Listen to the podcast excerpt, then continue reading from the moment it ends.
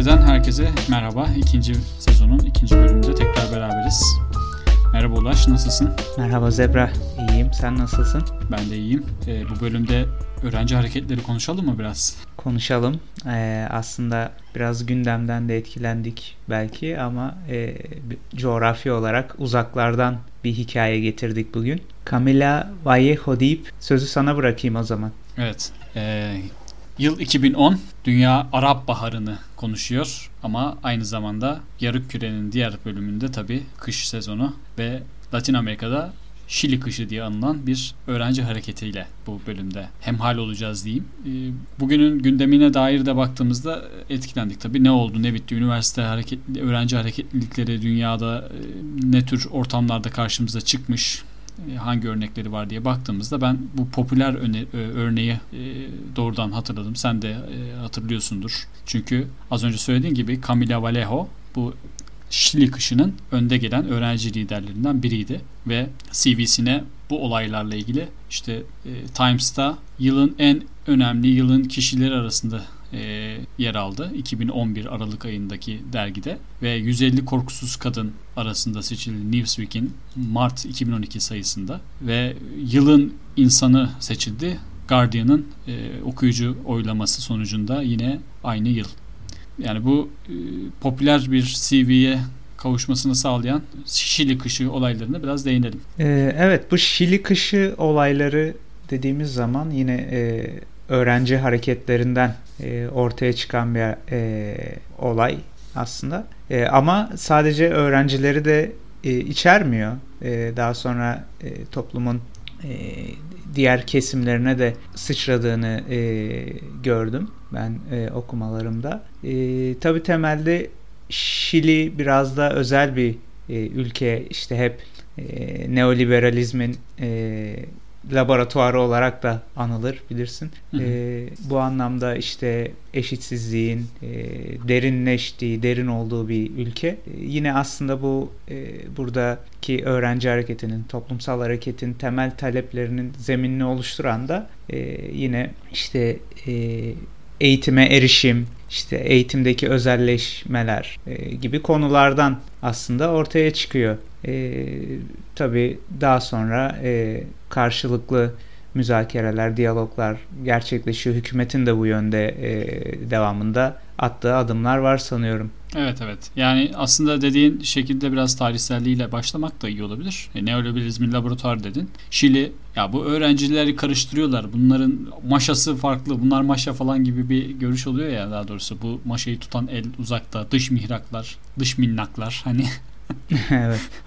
Ee, bu görüşlere baktığımızda hani tabii dünyanın her yerinde e, öğrenci hareketleri var ama hadi bu kışı, Şili kışını konuşalım. Şili kışının biraz arka planına baktığımızda e, ben şöyle bir, Şili'de bu nasıl oluyor? Hani bizde nasıl olur falan diye karşılaştırmaya çalıştığımda şimdi dediğin gibi Pinochet'in 73'ten 90'a kadar süren bir diktası var, juntası var. E, 90'da tekrar demokrasiye geçiyor Şili. E, ve demokrasiye geçişle beraber aslında Hristiyan demokrat iktidarlar bir süre devralıyor iktidarı.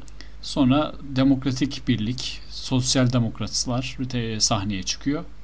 Ve aslında bu 2011 olaylarına gelmeden önce e, Bachelet'in e, iktidarı sırasında sosyalist ve ilk kadın devlet başkanı olarak Şili'nin başına geçtiğinde Bachelet 2006 yılında liseli direnişi var. Liseli ayaklanması var. E, ve aslında Guardian ve uluslararası medya bu 2011 olaylarına bakarken de şey diyor e, bu direnişi yapanlar aslında 5 yıl önce lisede direniş yapan nesille aynı nesil. E, aslında şöyle bir güzel bir anekdotla da değinip e, sonra bu direniş neydi amaçları sonuçta ne olduğu biraz net somut koyabiliriz. 2006'daki direniş penguen devrimi olarak adlandırılıyor.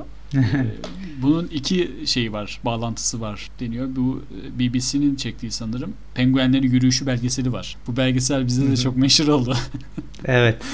O yıllarda 2006'da e, liseli gençlerin bu belgeselin yayınlandığı dönemde etkilendiği de ve lise kostümü de siyah ceket, beyaz gömlek ve e, gravat şeklinde olduğu için bir penguen e, çağrışımı da yarattığı için böyle bir isimlendirmesi var medyada. E, 2006'daki penguenler 2011'de tekrar sahneye çıktı özetle. Şili kışının önde gelen ismi Camila Valeo dedik. Bu çok karizmatik bir öğrenci. 23 yaşında bir coğrafya yüksek lisans öğrencisi bu süreç başladığında. Yani ben Avril Lavigne kadar e, çekici bir popstar olarak görüyorum. Hani imaj olarak işte Komünist Partisi üyesi, genç gençlik kolları başkanı falan ya böyle. Ee, karizmatik bir lider diyebiliriz Kesinlikle yani. öyle yani. Ee, bakınca bu şeyi gördüm. Ee, neymiş bu direnişçilerin talepleri diye. Senin de dediğin gibi yüksek öğretimde daha çok kamu desteğini istiyorlar. İyi üniversiteleri kazanmak için daha eşit rekabet düzlemi. Yani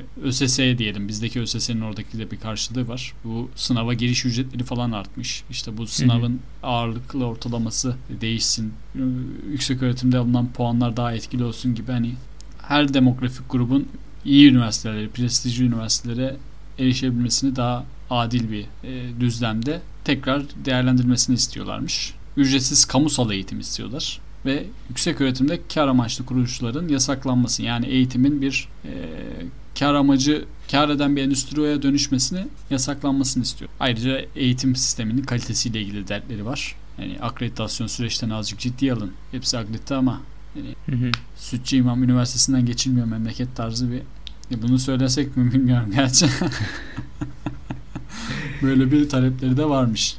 Evet. E, burada şunu da belirtelim. Hükümet tarafından işte bazı adımlar tırnak içinde e, atılacağı yönünde e, öneriler sunuluyor ama bunu kabul etmiyorlar bu e, hareket. Dolu yani burada hükümetin aslında yapısal bir yaklaşımı yok daha doğrusu e, ve bunu yeterli bulmuyorlar öğrenci hareketi de. Evet şey yapmışlar mesela bu öğrenci kredisinin faizini %6'dan %2'ye düşürmüşler. Düşürelim diye teklif etmişler. Evet gibi ama evet. temel işte yani iki... bu e, eğitimin eğitimde kamunun e, etkisinin e, artması yönünde veya işte eğitimdeki özelleştirmelerin e, önüne geçilmesi yönünde bir adım olmaması nedeniyle bunlara pek e, sıcak bakmıyor Camila ve e, onunla beraber aynı safta bulunan öğrenciler. Tabii yapı, yapıcı dedin ama bir yandan şöyle bir not da var. Ee, bu sanırım o dönem başkan, dur sanırım değil, Temel dediğim ismini doğru telaffuz etmek için bakacağım. Ee, Sebastian Pinera, e, milyarder, hı hı. Şilili milyarder bir e, iş adamı, iş insanı. Bu aynı zamanda göstericileri vandaller, marjinaller, lümpenler olarak e, çok da farklı Tabii. Şaşırtmayacak tabii. şekilde ithamlarla çağırıyor. Peki sonrasında e, Camila'nın hikayesi ne oluyor? Buna dair söyleyebileceğim bir şeyler var mı? Şöyle bir şey var. E, hatta bir gazete haberiyle bunu e, söyleyeyim. Evrensel Gazetesi'nde bir yazı var. Böyle mi olacaktı diyor. Hani o ATV'nin unutulmaz dizisi. e, Camila 2013 işte ulusal seçimlerde Bachelet'le beraber seçim kampanyasına dahil oluyor ve burada seçiliyor. Hı hı. Meclis yani meclise giriyor. Bununla ilgili böyle mi olacaktı denmesinin sebebi bizim evrenseldeki yani bizim sol cenahın işte Camelo'nun Bachelet'i asla savunmam açıklamalarını e, hatırlatarak ne oldu iki yıl önce böyle diyordun şimdi Bachelet'in başkanlığı için propaganda yapıyorsun hı hı. demeye getirmişler. E, neticede Camila artık e, bir politikacı oluyor ve 2015 yılında eğitimin ücretsiz olması için karşılıksız işte public kamusal burslar çıkartılmasını sağlıyor. Başlangıçta 2015'te ailenin geliri %50'nin altındaysa yani en fakir %50'lik dilimdeyse bunlar öncelikli olarak tamamen ücretsiz eğitime kavuşturuluyor. Sonra bu %60'lık dilime sunuluyor bu imtiyaz. Sonra %70'lik dilime sunuluyor. E, neticede ben bunu bir e, mutlu son gibi gördüm. Yani en azından ücretsiz eğitim tarafında çok e, önemli somut adımlar atılmış gibi. Evet yani e, bir de diğer taraftan e, o toplumsal hareketlerin işte e, tabiatına da bakarak yani aslında e, bugün işte Şili'de yaşananları da bir tarihsellik içerisinde ele aldığımızda bunun kazanımı sadece işte bahsettiğimiz e, eğitimle ilgili e, yaşanan kazanımlar haricinde e, bugüne kadar gelen o muhalif veya işte bu anayasa değişikliği sürecini getiren e, muhalif enerjiyi de bir şekilde besleyen e, tarihsel süreçlerden biri olduğu da söylenebilir bence. E, çünkü yani toplumsal hareketleri biraz da böyle tarihsellik içerisinde de değerlendirmek lazım diye düşünüyorum ben. E, o yönüyle hani bazen mesela ilk ortaya çıkış döneminde e, herhangi bir e, somut kazanım diyebileceğimiz bir e, sonuca ulaşmamasına rağmen iktidarda bulunan Piñera'nın e, işte meşruiyetini sarsıcı bir etki yarattığı e, evet. söyleniyor. E, bu anlamda yani kamuoyu desteğini ciddi anlamda düşürmüş yani evet, o evet. dönemde. E, yani toplumsal hareketleri bu yönüyle de ele almak gerektiğini düşünüyorum ben. Tabii yani sonuçta ilginç bir şekilde 2006'daki e, işte direniş Başelet'in sonu olmuş bir sonraki seçim için ama işte 2010'da Piñera de, e, iktidara geldikten sonra 2011 kış Şili kışı geliyor. 2014'te tekrar Başelet. 2018'de tekrar Piñera. Orada da bir tenis siyaseti var galiba. Yani Başelet'ten Piñera'ya, Piñera'dan Başelet'e geçen bir iktidar var. Hı hı. Bu arada dediğin de doğru. Bu tarihte kadar e, hep şeye dikkat çekiyorlar. Hani özellikle demokratikleşmeden sonra yani 90'dan bu yana Şili'nin gördüğü en kapsamlı halk hareketi olarak da söyleniyor bu kış Şili kışı. Gerçi 2019'da daha yakın tarihte yani bir Santiago'da işte e, ulaşım ücretlerindeki zamlanma nedeniyle de büyük bir ayaklanma olmuş. Bilmiyorum. Evet. Takip e, evet mi? Şili yani çok yakından takip edemedim ama geçtiğimiz e, yıl içinde geçtiğimiz son 1-2 yıl içinde e, ciddi ayaklanmalar yaşadı. Bu tabi aslında tırnak içinde yine e, neoliberalizmin işte başarılı e, örneği gibi de nitelendiriliyordu bir taraftan.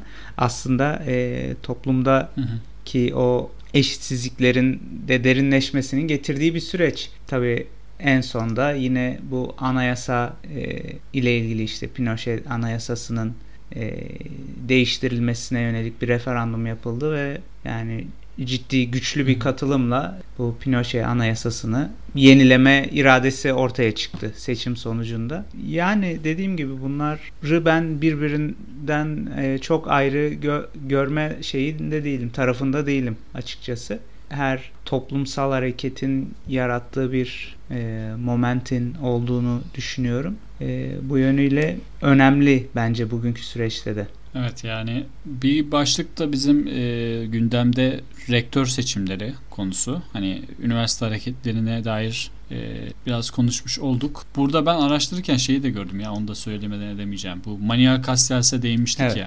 Yani bu Şili kışı söz konusu olunca kendisini tekrar mikrofonu uzatmışlar. Nasıl oldu bu diye. Yani bunu şeye bağlıyor. Politik sistem ve partilerin temel e, meşruiyet krizi ve otonom iletişim kapasitesinin e, sosyal medya kullanımıyla e, artışı bu tarz öğrenci hareketliliklerini e, endükledi diye söylüyor. Çok sürpriz değil. Yani bravo diyoruz. Doğru bir tespit. Politik sistemlerin ve partilerin e, temel meşruiyet krizleri. Yani artık gerçekten halkın e, taleplerine, menfaatine cevap verebilecek durumda mı? Demokrasi katılımcı mı? Evet. Gerçekten halk kütlelerinin taleplerini dinliyor mu? Gibi. Yani evet zaten e, toplumsal hareketlerde ortaya çıkışlarında e, bu Castells'in bahsettiği noktalar önemli. Yani mevcut siyasal iklim e, ve işte bu hareketliliği sağlayacak zeminin var olması yani sonuçta farklı toplumsal kesimleri içerebilen bir hareketin oluşması, bu toplumsal kesimler arasındaki iletişim, ittifakların e, mümkün olması o o süreç içerisinde yani bir toplumsal hareket ne zaman doğar e, dersek aslında bunların mümkün olduğu zamanlarda e, ortaya çıkabileceğini e, söyleyebiliriz. E, diğer bir konu da bu rektör seçimi konusu. Bu konuda veya işte üniversitede üniversite yönetiminde öğrencilerin de katılımı konusu var. Hani bu konu henüz bizde gündeme gelmedi ama en azından çok öne çıkmadı. Ben kaçırdıysam bilmiyorum. Bu konuda e, senin bir şeyin oldu mu? Hani nedir durum diye. Gerçi çokça yazıldı, çizildi de veya yorumun varsa onu paylaşabilirsin. Açıkçası detayını bilmiyorum bunun e, bürokratik e, süreçleri nasıl işler. Hani sen e, o konuda bilgin varsa onun üzerinden konuşabiliriz. Ama tabii e, böyle kökten antidemokratik doğrudan işte seçimsiz e, bir şekilde atanması tabii ki üniversitenin kendi iç süreçlerine, özerkliğine, e, üniversitenin özerkliğine uygun Hı-hı. adımlar değil. Yani bu tartışmaya bile gerek yok zaten bunu. Evet evet yani e, bu akademik özellik, akademik özgürlük dediğin konuda uluslararası eğilim daha çok bu rektörün işte üniversitenin bir konseyi, dekanlar veya işte akademisyenler tarafından. Yani da bunların bir şekilde e, bir sürecin seçim sürecinin paydaşı olduğu örnekler çoğunlukla benim Yani üniversitenin bütün paydaşlarının bu süreçte mümkün olduğunca katılabilmesi bu sürecin yani olsa olsa daha demokratik bir hale gelmesini sağlar. Bu yönüyle yani e, öğrencileri veya işte üniversitenin diğer paydaşlarını da içerecek bir şekilde bu süreç işletilebilir diye düşünüyorum. Stanford'da mezunlardan oluşan bir kurul seçiyormuş. MIT'de üniversite paydaşlarının etkin rol aldığı, rol aldığı bir süreçte ve büyük kısmı mezunların oluşturduğu MIT Corporation tarafından seçiliyormuş. Harvard'da yine mezunlar tarafından öneriyle, komite tarafından, öneriyle belirlenen bir komite tarafından rektör seçiliyormuş. Avrupa'da yani Almanya'da yine bir konsey, üniversite dekanların oluşturduğu bir konseyi seçip eyalete bu adayını iletiyorlar. Eyalet eğitim bakanı da diyelim bu adaylardan uygundur değildir şeklinde rektörü belirliyor. Böyle bir akış var. Yani sonuç olarak bunun e, teknik boyutları ile ilgili oturup tartışma yürütülebilir. Yani bu ayrı bir mesele. E, hani bu anlamda da işte şu şekilde olmalı diye doğrudan bir şey söylemek de doğru değil ama önemli olan tabii buradaki niyet yani e, demokratik bir e, süreç ortaya koymak istedikten sonra bunu e, sağlayabilecek yöntemler üzerine oturulur, konuşulur, tartışılır. Yani e, zaten demokraside böyle bir şey. Ama önemli olan bunu bu şekilde yapmaya niyetimiz var mı yok mu? Ee, onu önce o konuda netleşmek. Evet bakalım. Yani süreçte tartışılacak çokça gibi duruyor. Evet biz de izleyeceğiz, göreceğiz. Bakalım nasıl bir e, süreç karşımıza çıkacak bu rektörlük atamaları ile ilgili. Ona göre yeniden değerlendirmemizi yaparız biz de. Evet. Böylece e, konuyla bağlantılı güzel bir e, öğrenci liderini anmış olduk. Evet yani buradan selam olsun Camila'ya. Tekrar bir sonraki bölümde görüşmek üzere diyelim. Süremizin evet. sonuna geldik. Bir sonraki bölümde o zaman tekrar farklı bir konuyla bir arada olmak üzere. Hoşçakalın. Hoşçakalın.